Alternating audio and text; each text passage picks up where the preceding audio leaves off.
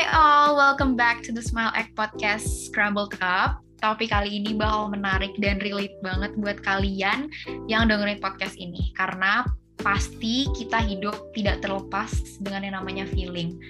Apa pun yang kita lakuin dan laluin pasti pakai perasaan dan apalagi nih buat kalian yang perasa dan sensitif banget as a person pasti ngerti banget kan soal yang begini. Cuman mungkin masih ada beberapa dari kalian yang suka bingung dan ngeremehin persoalan perasaan. Apalagi kalau perasaan itu udah mengganggu kalian, bikin kalian down terus dan juga menghambat diri kalian dari melakukan hal-hal ke depannya. Tapi don't worry you guys are on the right place karena dari judulnya kalian pasti tahu kita bakal ngobrolin tentang how to cope with our feelings.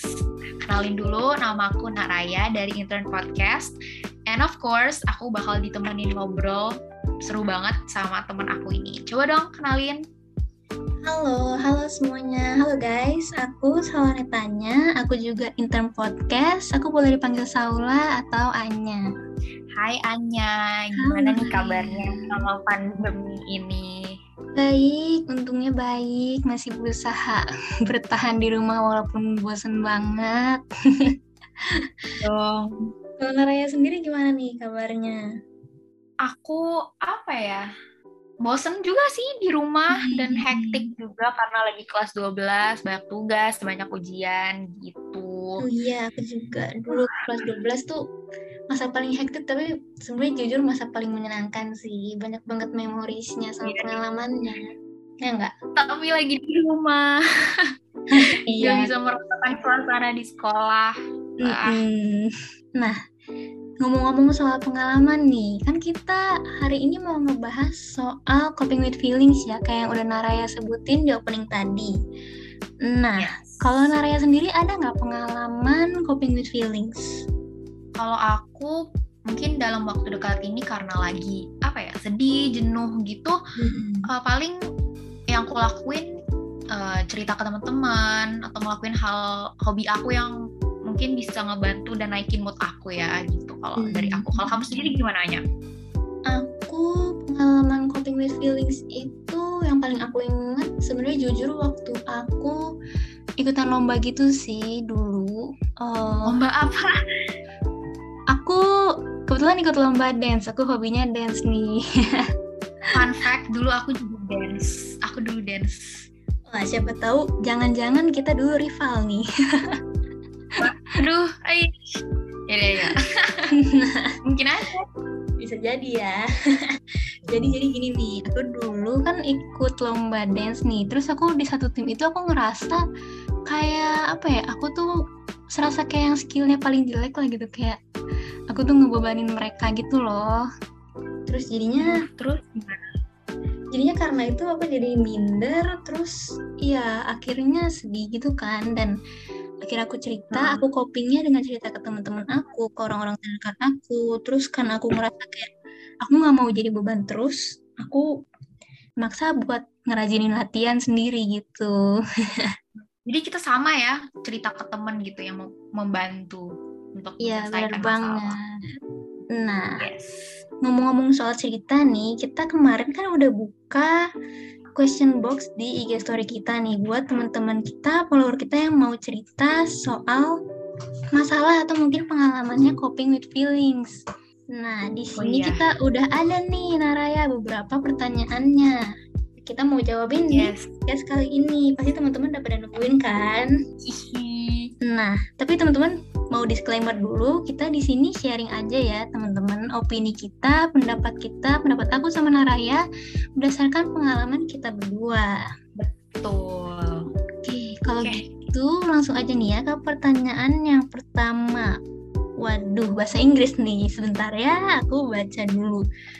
Jadi gini nih katanya, Recently, I lost a lot of competitions and I'm not accepted into a scholarship I've been preparing for 1.5 years. Actually, I'm not that depressed or anything because I have a good support system and my friends were all so supportive.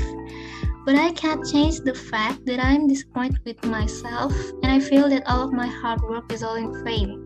Can you please tell me how to cope with this? Please jadi kalau senangkapnya aku nih ya aku translate itu dia kalah di banyak kompetisi dan dia tuh nggak keterima beasiswa yang udah dia siapin selama satu setengah tahun nih. Aduh kasian banget ya.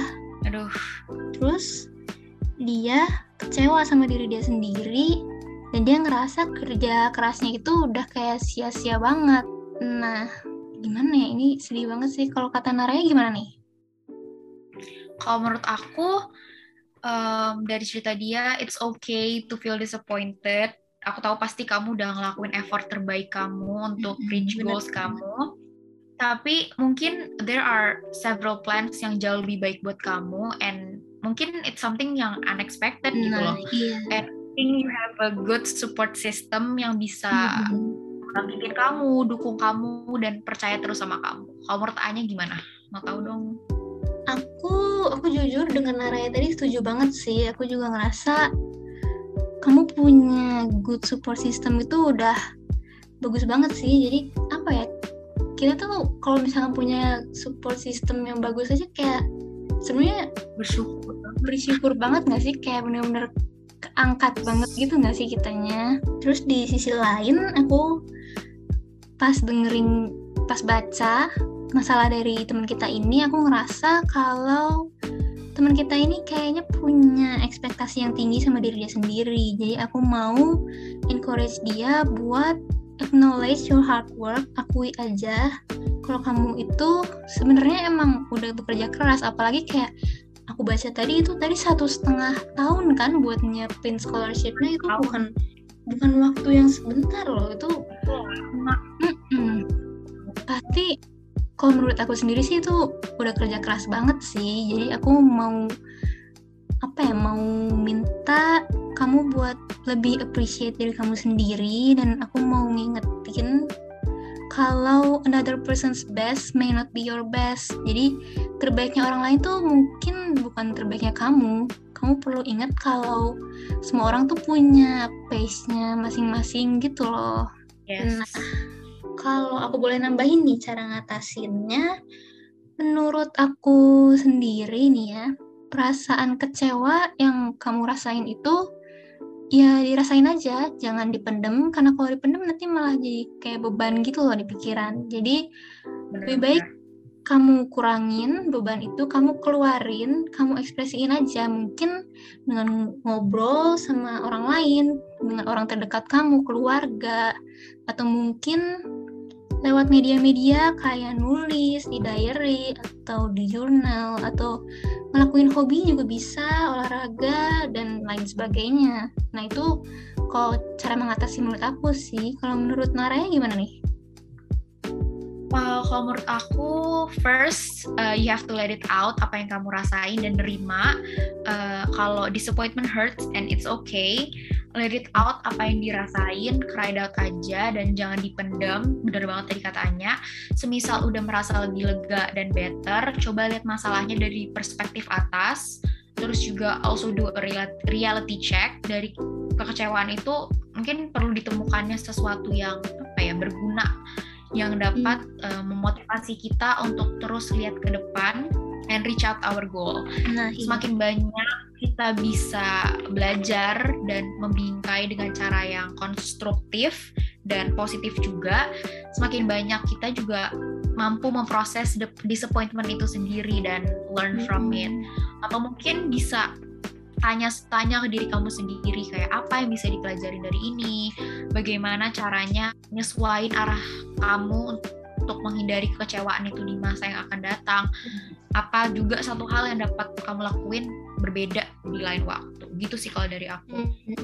Nah, ada lagi nih yang uh, isi question box-nya di cerita di kata dibilang katanya aku kadang bukan gak mau berdamai sama perasaan sendiri, tapi bahkan bingung yang lagi dirasain sekarang tuh kayak gimana. Hmm. Nah, gimana ya ngatasin kebingungannya atau kebimbangan itu? Gimana Anya? Agak rumit ya? Iya. hmm, bingung sama perasaan sendiri ya. Hmm, jujur aku juga pernah sih ngerasain kayak gini mungkin teman-teman yang lain yang lagi dengerin juga pernah ngerasa kayak gini hmm, kalau aku sendiri sih aku bakal ambil waktu. Jadi aku saranin temen-temen buat ambil waktu buat look back apa yang sebelumnya kamu alamin.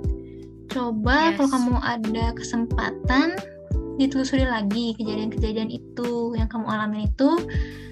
Ada nggak sih salah satu kejadian itu yang bikin kayak perasaan kamu tuh berubah ke arah yang spesifik kayak misalkan ke arah positif jadi kayak seneng atau misalkan ke arah negatif kamu nervous banget ketakutan atau apa kamu mm-hmm. cari kamu kenalin recognize the trigger dan kamu bisa prepare for them in the future kamu bisa lebih persiapin lagi misal kamu ketemu sama si trigger itu lagi di masa nantinya tapi tapi yes. kalau misalkan kamu masih belum ketemu nih triggernya apa penyebabnya apa?